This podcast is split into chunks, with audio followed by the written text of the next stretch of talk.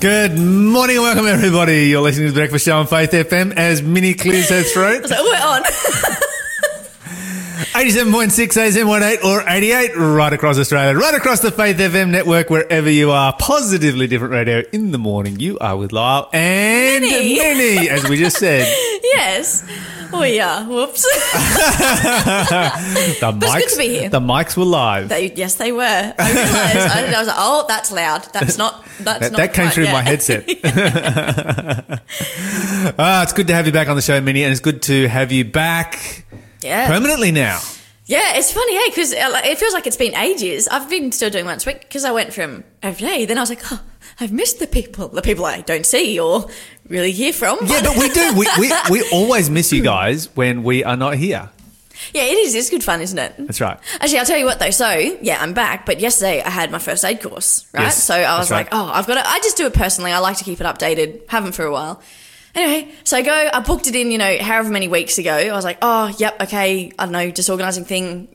People are still doing exams at the moment, but I don't have exams this week. So I was like, yep, that's end of semester. Happy days. Put the alarm on my phone, like I've from the computer Yes. screen. Sent me a text message to say that Yeah. you couldn't do yesterday Yeah. because you were doing Yeah. first aid course. Looked like straight in, alarm on my phone. I get there and they were like, oh, your name's on the list. I was like, oh, that's right. We look in the computer. No, no, it was for two weeks from now. And I'm like, I've never done that before. anyway, it was all good. Like, they was like, yeah, yeah, just say, like, we, you know, we can see you've booked and paid. Like, you're not just coming in. But I was like, how did, I, how did I get that so wrong? Like, so that was nice. You don't have to go in two weeks now then. no, no, no, no, no. So I, did it I the did it yesterday, yeah. Yeah, but I was just like, oh, self. anyway, but that was all right. How are Fun you feeling? times. Yeah, I'm feeling much better than I was yesterday. Yeah, good. Which is good. Good. Yes. Healthy or just Healthy. Better. Healthier. Yeah, yeah. Yes. Went and saw my good doctor yesterday. He gave me some uh, white pills. I don't know what they are. Long Oh. name, but they do amazing things. So. You're listening to the Breakfast Show podcast on Faith FM. Positively different. All right. So tell us some positively different news, Minnie. All right. So, quite unintentionally, I have two stories about animals today. Um, so, the Kroombit tinker frog is thought to only have a population of about 200 in the species. Um, and after 20 years of trying and a lot of trial and error, a team has finally been able to bred some in captivity. Um, this frog is normally only found in small patches of rainforest in like central Queensland area, like southwest of Gladstone, I think. I don't really know where Gladstone is, but that's what it said. It's in Queensland. Yeah, it's, in up Queensland. Yeah. um, but yeah, so the program began in the early 2000s um, because I guess people started becoming aware of the decline in the population. Yes. And I know that I learned about frogs in the ecosystem when I was in primary school. They're kind of like canaries, aren't they? Um, in what way? What did the canaries do? I don't know. Maybe. Well, they're kind of like the canary in the mine because they kind of are an early indication that your environment is going to pot when the Yeah. frogs disappear. Yeah, yeah, exactly. And that's what they said. They've said, you know, just from the things that the frogs eat and what the tadpoles do, and then also what eats the frogs, you know, it's, it's all a big cycle. And they said, you know, they, they've, for a variety of frog species, there isn't really something else to fill that. Like when frogs start to not be in a place, there's nothing really that steps in to do it in the same way. Anyway, so yes, they started to notice the decline of this specific species and were like, oh, this might be a bit of a problem. Um, but they didn't really know what to do about it. So Ed Myers is from the Queensland Frog Society, and he was basically involved from the start in noticing this and going, okay, what can we do to change it? They didn't really know what to do. They didn't have much access or financial support. But then by 2008, they had gained support from a zoo and the Currumbin Wildlife Sanctuary on the Gold Coast. And so I guess with funding and people and a bunch more resources, they're like, all right, what can we actually do about this? But then it was still like another 12 years of just like trying to find out how do we do that. And, and the reason they said it's so difficult to breed frogs um, in captivity is because the environment they need is so specific. Oh wow! And I was like, really? I didn't know this. Like, I just thought, you know, just some water and something, you know, just. But I've bred frogs in captivity. oh, go you! Yes. So we went when, when when we were kids. We went and collected like a whole bunch of frogs' eggs out of the dam, brought them Yeah. back and put them in our fish pond, and they Oh, turned yeah. into tadpoles. And we watched them swim around in our fish pond, not our fish pond, our uh, our fish tank inside the house with Uh-huh. our goldfish. We had you know, a couple of goldfish, and then all of these tadpoles swimming around. And they were kind of cool, and the tadpoles grew legs, and then they lost their tails, and then they became frogs, and then they hopped out and kind of Did you lose them in the house? Yes, unfortunately, this was this was not a positive thing. No, that's not exactly what you want. Don't get me wrong, I love So- frogs. but I bred frogs in captivity when I was a kid. That's hey, right. go They you. died. There we go. So really, they should have got Lyle on the team. Oh, they just died. yeah. In, so successful. In, in terrible places where they smelt. Oh yeah. Oh, that's the worst. Poor frogs. Poor frogs. Uh, but yeah, so I just thought it was super interesting. I, I know I've mentioned some of these stories before, but I just think it's so cool when it's like, right, what can we do? Yes. Um, you know, how can we help? Can we fix it? You know, and you know, I don't know. Like, there's probably still. It's kind of sad doing that there are you know critters out there that you and I have seen that our kids will never see. Oh, when you say it like that, yeah, true. It is. It's really really sad. Yeah, yeah, fully. So when you see them, you know. Um, the population's being built back up again, and then they can release them back into the wild, and we can have a stable population. That's fantastic. Oh, absolutely. The best ever. So good. And like I just think you you have to be so dedicated to this. Like, you know, for these guys, they started, yeah, like early 2000s, started to become aware like late 90s. That's a long time to feel unsuccessful. Do you know what I mean? Like, we all like the feeling of um succeeding at adulthood. Anyway, so that's a story that's happened recently. Um Another story. So, honey producers Anna and Sven Martin. So, they are beekeepers in New South Wales. In the past few years, they've been working to save the world's bee populations by rescuing feral hives and re-establishing and caring for them. Um, I know that I've heard a lot of people, you know, just I guess over the last like five or however many years, be like, "Oh, you know, the world's bees, the world's bees, we've got to look after them." Um, bees are awesome little creatures, but yeah, so these this couple has been like, "Yep, we've got to do it." But then obviously last year, Australians fires, just millions and millions of bees were destroyed. Um, and so this couple was like, okay, yeah, we want to do what we can to restore bees for us because they lost all of theirs as well. Yep. But they also were like, oh, well, hold on, there's also a whole bunch of other beekeepers. So they originally wanted to start helping just with beekeepers in New South Wales. And they're like, oh, but this is like a national Australian problem. Let's just do what we can for whoever we can. Um, so they started a GoFundMe page, which was called, I think it was just Help Our Beekeepers.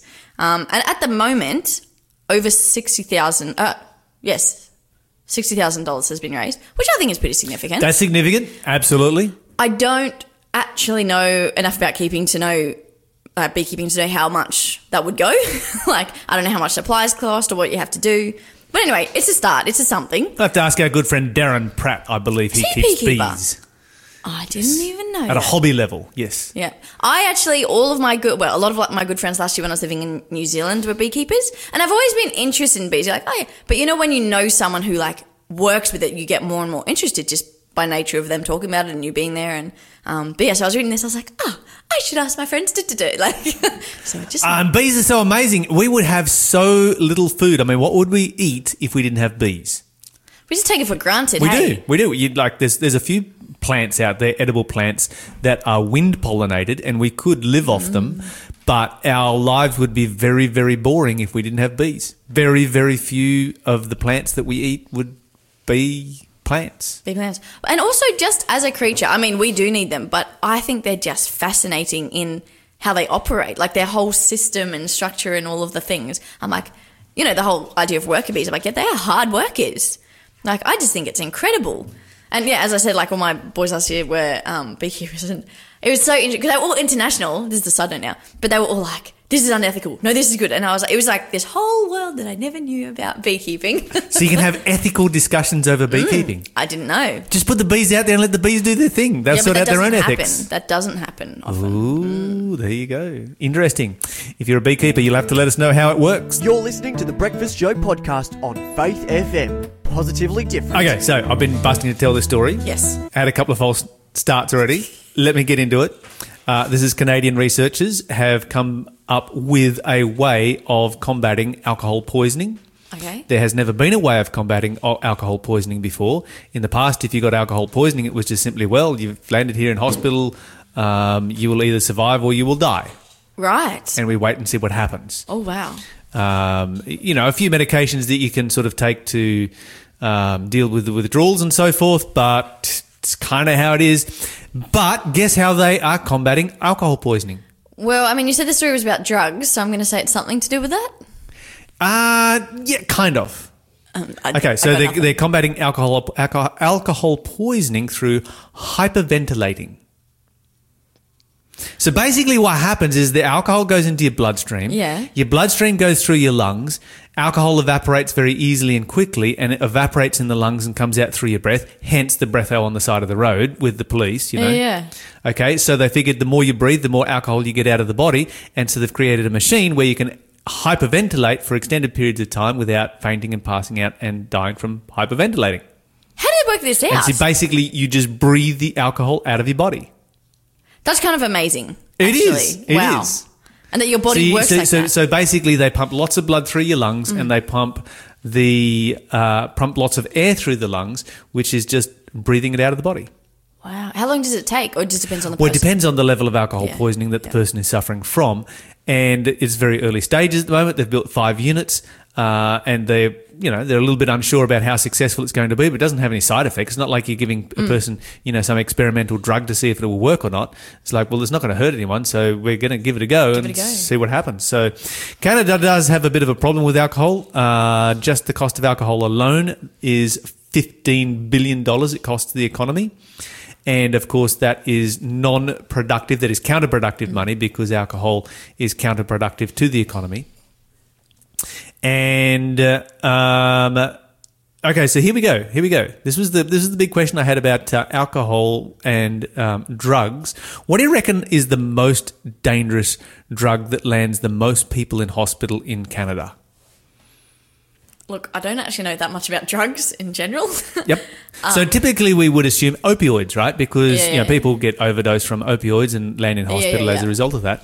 Okay, so 7.5 Canadians die every day as a result of alcohol Hmm. poisoning or alcohol.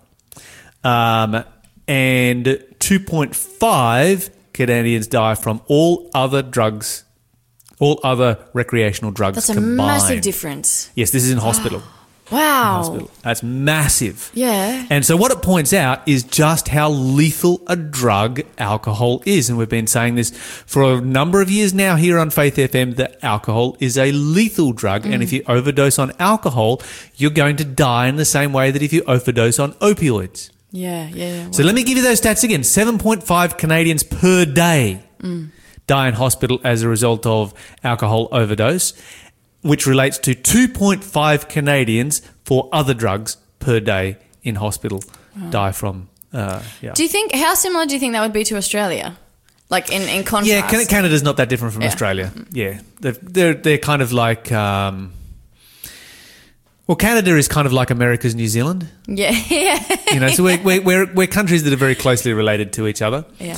Uh, we, they have a similar population to Australia. They've got about 10 million more than us, but, you know, a lot of similarities in that they have lots of wide open spaces and very few people. Yeah.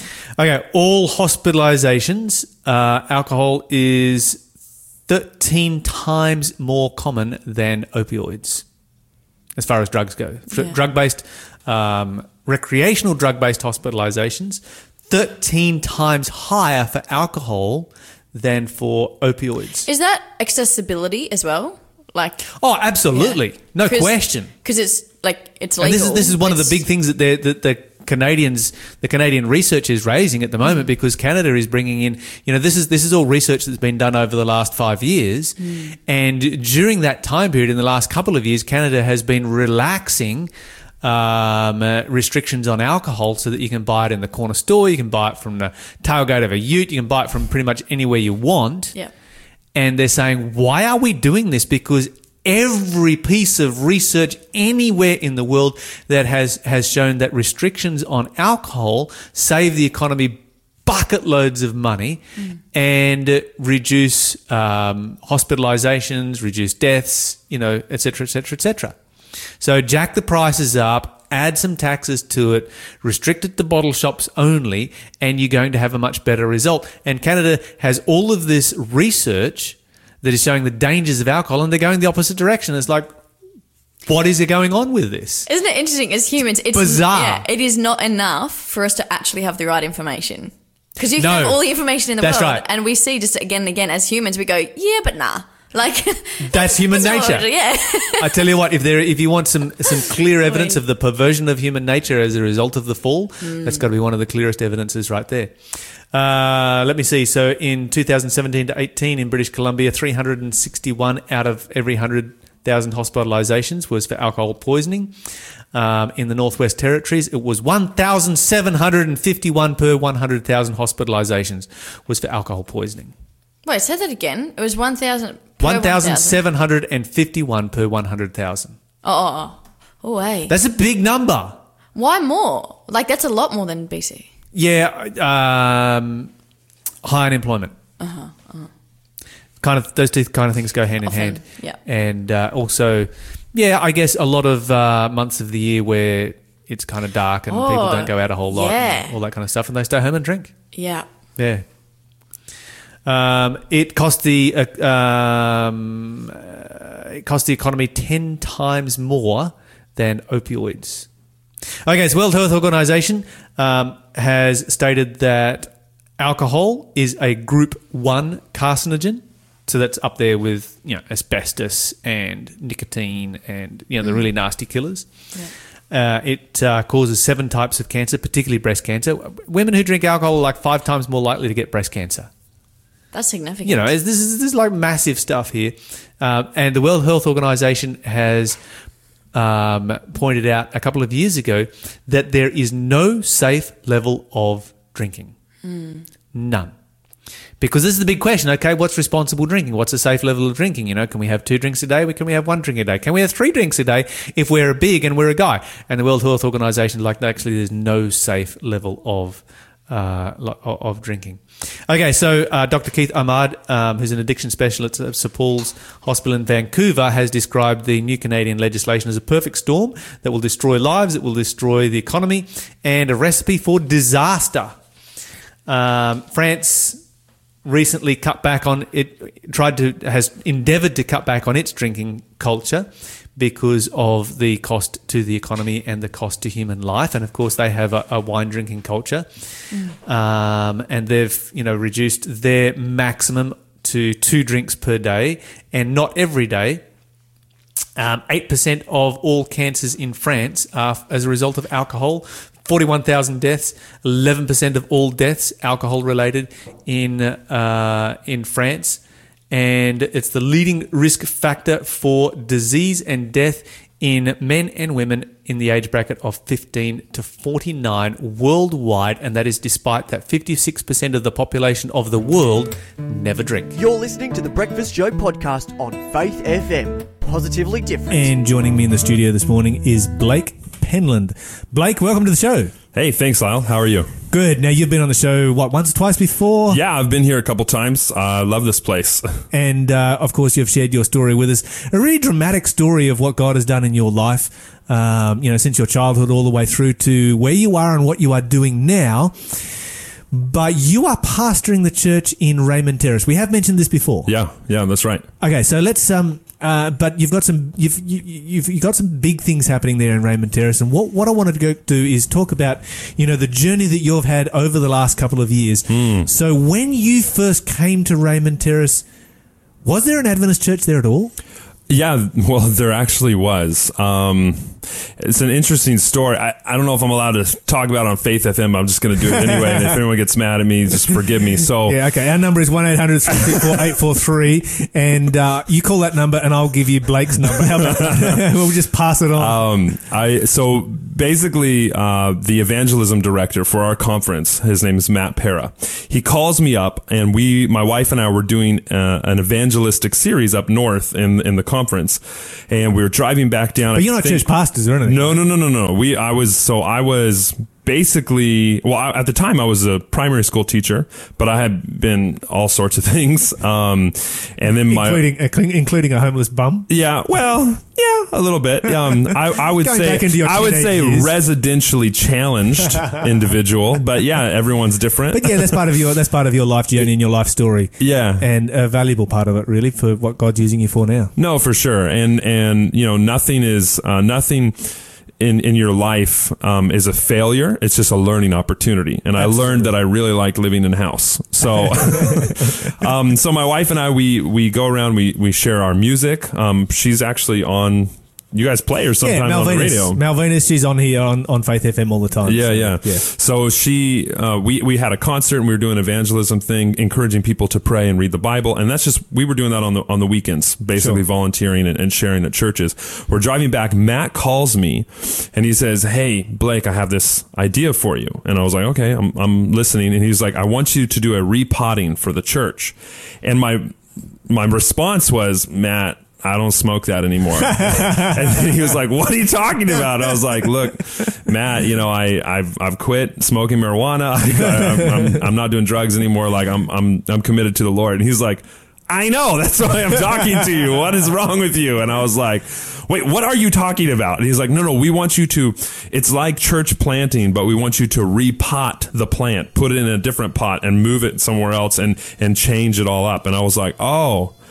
Oh, okay. That's a that's a very different, Very different kind of pot. yeah, I was like, that's a very different kind of uh, repotting. So I was like, okay, um, what does that look like? Um, where do we, how do we do that? And he basically broke it down for me and said, there's a church that has been Raymond Terrace. They're a lovely church, um, but things are just not working the the way that they they should in a healthy capacity and the church had decided and the conference had decided to basically put the put the church to rest um, and then to replant it or repot it into in a different way in a different area and so we I was like, man, I don't know. That's I'm, that's not really my job. Like, I don't really know how to do that. And he's like, oh, you'll be fine. and then, um, Great assurance. yeah, there. thanks, Matt. Um, we and then we came like we went home. My wife and I we talked about it, and and Matt was very convincing. And we, I just said, look, I need some time to pray about this. We actually ended up praying about it for three months because I was Oh, like, wow. yeah, I was like, if I do this. It, it changes everything. It changes where we live. It changes what I do for a living. It changes um, where you're going to work. I was talking to my wife. Like, uh, I mean, this changes everything. This is not a little, and it's not, and we don't do this for three months and then we're done. Like, this is a life changer. So let's really pray about it. So we actually prayed about for three months. Um, and I went on, I went on a board meeting um, in El Salvador out on the waves. I was having a board meeting. Um, and so I'm uh, El on my board. El Salvador. Okay, so this is explained. yeah. El Salvador. El Salvador is uh, a country in the Central America Yes. region, and I went there with my cousin. Okay. And and I went there to get away from everything, to clear my head, and it was just me, my cousin, and another mate of ours. Yep. And we said, and I was just like, Lord, um, do you want me to plant churches? Is this something that you want me Mm-hmm. And to a do? board meeting involves a surfboard. Yeah, that's right. Yeah, Yeah, yeah, very, okay. very official. But we keep a board meeting. Yeah. Yeah, and so we're out there and I'm praying to the Lord and I'm, I'm talking to my cousins and my friend and, and just, I came to the conclusion I, I felt like God was calling me to do this. So when I got back to the States and I, I flew back to Australia, um, I was visiting family. And then when I flew back to Australia, I called Matt up and I said,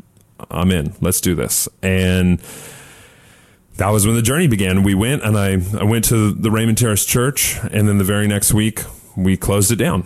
And uh, love those people. Uh, some of them actually still come to the new church plant, but we closed it down for basically ten months. Essentially, we we, we closed it down for three months where there was nothing.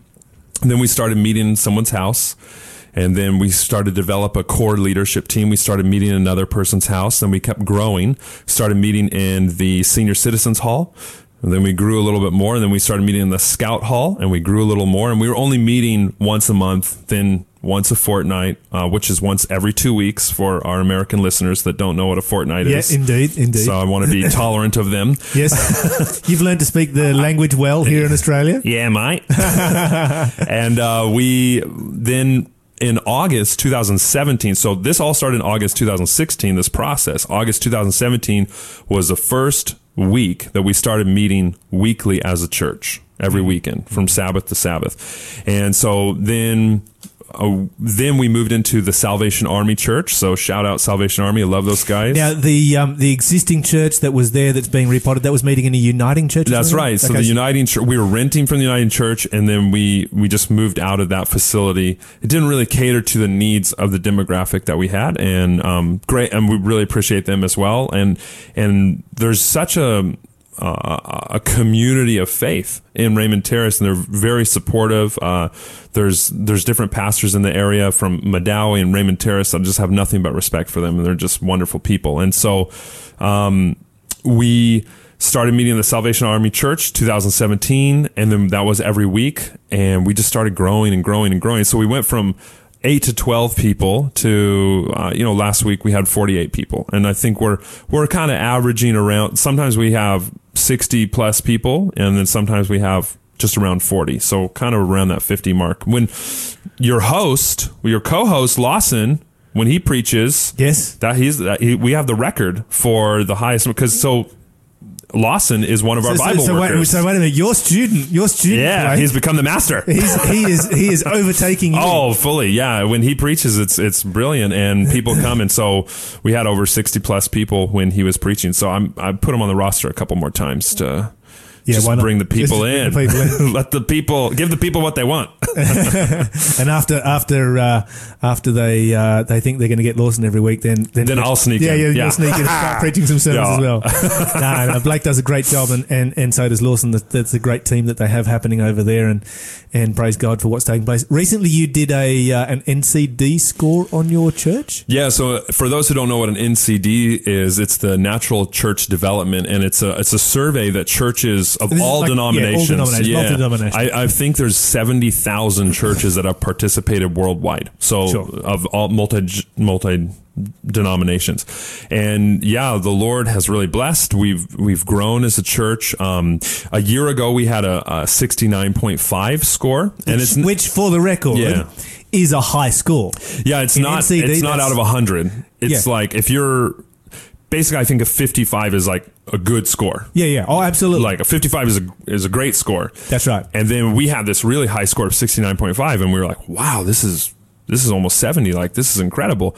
And, but there were a couple of things that we needed to work on. Like, we needed to improve our small groups, our, our sermons, our worship service. There were things that the survey reveals the the health of the church. Yep. And so we picked three things and we said we're going to focus on these things and we're going to make them the best. But the one thing we focused on the most was our life groups or our small groups to develop um, small groups and our prayer meetings or we call them um, uh, share care and prayer time uh, once a week and and we just said we're going to focus on making this an amazing time and then we had our survey again in 2018 This is 12 months later. yeah, 12 months later, and we did it again, and we had grown almost probably 40%, 35% in numbers in the church um, from around the 30s to now the like almost 50 basically. And we got a score of 80, and we were like, how is this there- possible? Is there any is there any church in Australia that has a score of eighty? I've never in my in my entire life in ministry ever heard of a score of eighty on NCD. Yeah, I don't know. That's a question you'll have to ask the NCD experts. But I will say, um, in terms of understanding what that means, because it kind of blew us away. It's basically within the top 2.5 percent churches of health in the world. Um, and I want to I want to iterate and clearly state this is not my doing. This is the Holy Spirit pouring out upon Raymond Terrace, upon the people in that community, and drawing people to Yeah, a relationship God, with God. Hundred percent. I'm just And- I'm and- just hanging on for the ride. And it's a part of the whole repotting process because, um, I mean, do you know what the NCD was of the uh, of the old existing church? I do, but You're not I, going to mention. I don't want to say not it. go it wasn't Okay, good. but, but what it, what it what it what it demonstrates is this: is that sometimes in the life of a church. You need to do radical things. You need to look Yeah. at yourself. You need to take a long, hard look at your church, at yourself. NCD is a great way of doing that and analyze and say, okay, we need to do something radical here. And it was certainly very, very radical what you guys did in Raymond Terrace, where you've actually like, you know what, we're just going to shut this down. We're going to repot this as a, you know, as as, as a new church, totally different. Yeah. totally different, change everything around. Well, and we not only did, so we did, we did, we actually changed everything. So normally what you will do is you have a Bible study time. So you welcome to church and you have a Bible study time in, in our church. We call it Sabbath school. Sure. Small group Bible Yeah. study. Small group Bible study. Uh, and then we have church and then sometimes you have a potluck or a luncheon. So we, we actually flip the script. We have um, breakfast every week, which you definitely want to come to that. Um, and then we have Waffles, right? yep, waffles. Uh, uh, Pastor Tom Evans. He's basically that's his only job. He's like the waffle guy. He's he does other stuff, but like I try to encourage him stick to that. Like he loves he loves making the waffles. He's super good at it. So um, I'll, I'll remind him this time. next, next time he gets up to preach, I'm like, yeah, maybe you should be making yeah, waffles. just make the waffles. no, he's he's a great preacher actually. Yeah. Um. So he uh uh yeah. So we have the the breakfast in the morning, and then uh, we have church right after. So church actually starts at ten.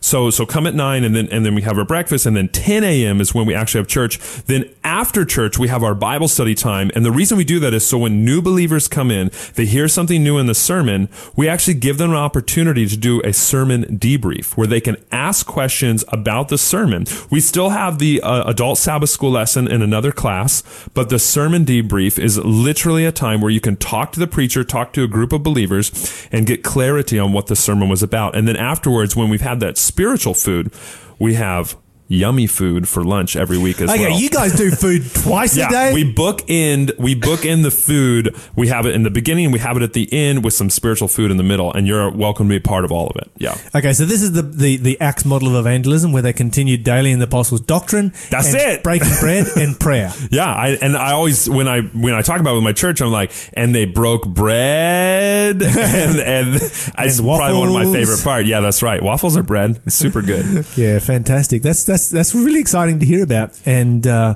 now you've got some exciting news. We've been running some ads this uh, Yeah, this that's right. week on, uh, on on Faith FM. What is happening this Saturday?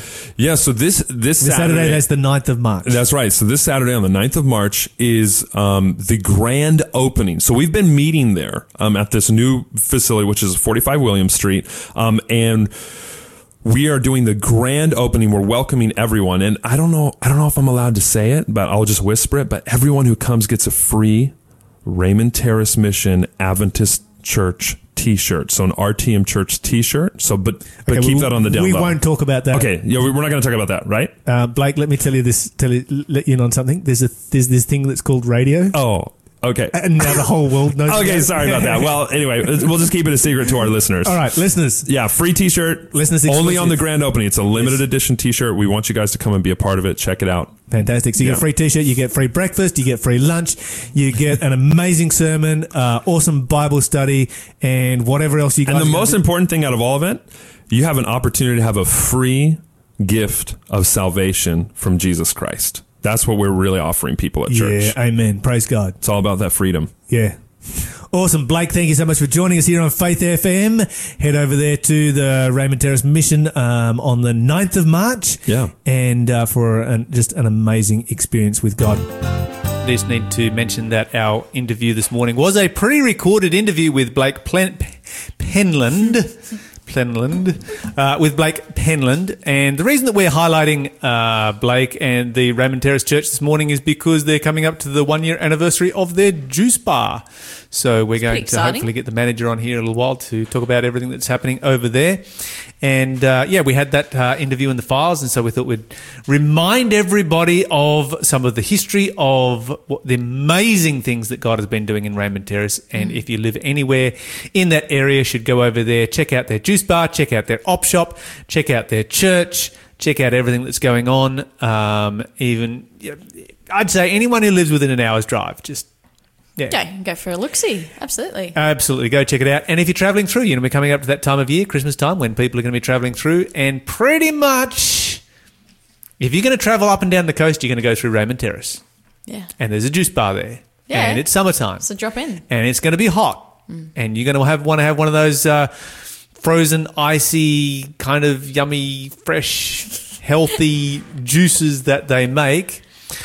Have you been your- there? Yeah, heaps Yeah, of okay. times. Have you? No, because every What? Well, I think I think they just opened when I was I was in New uh, I was in Australia last year for some weddings. Yes. and um, yeah, Lawson at the time was like, "Oh, you should come out," and then I think I just couldn't because of time or something.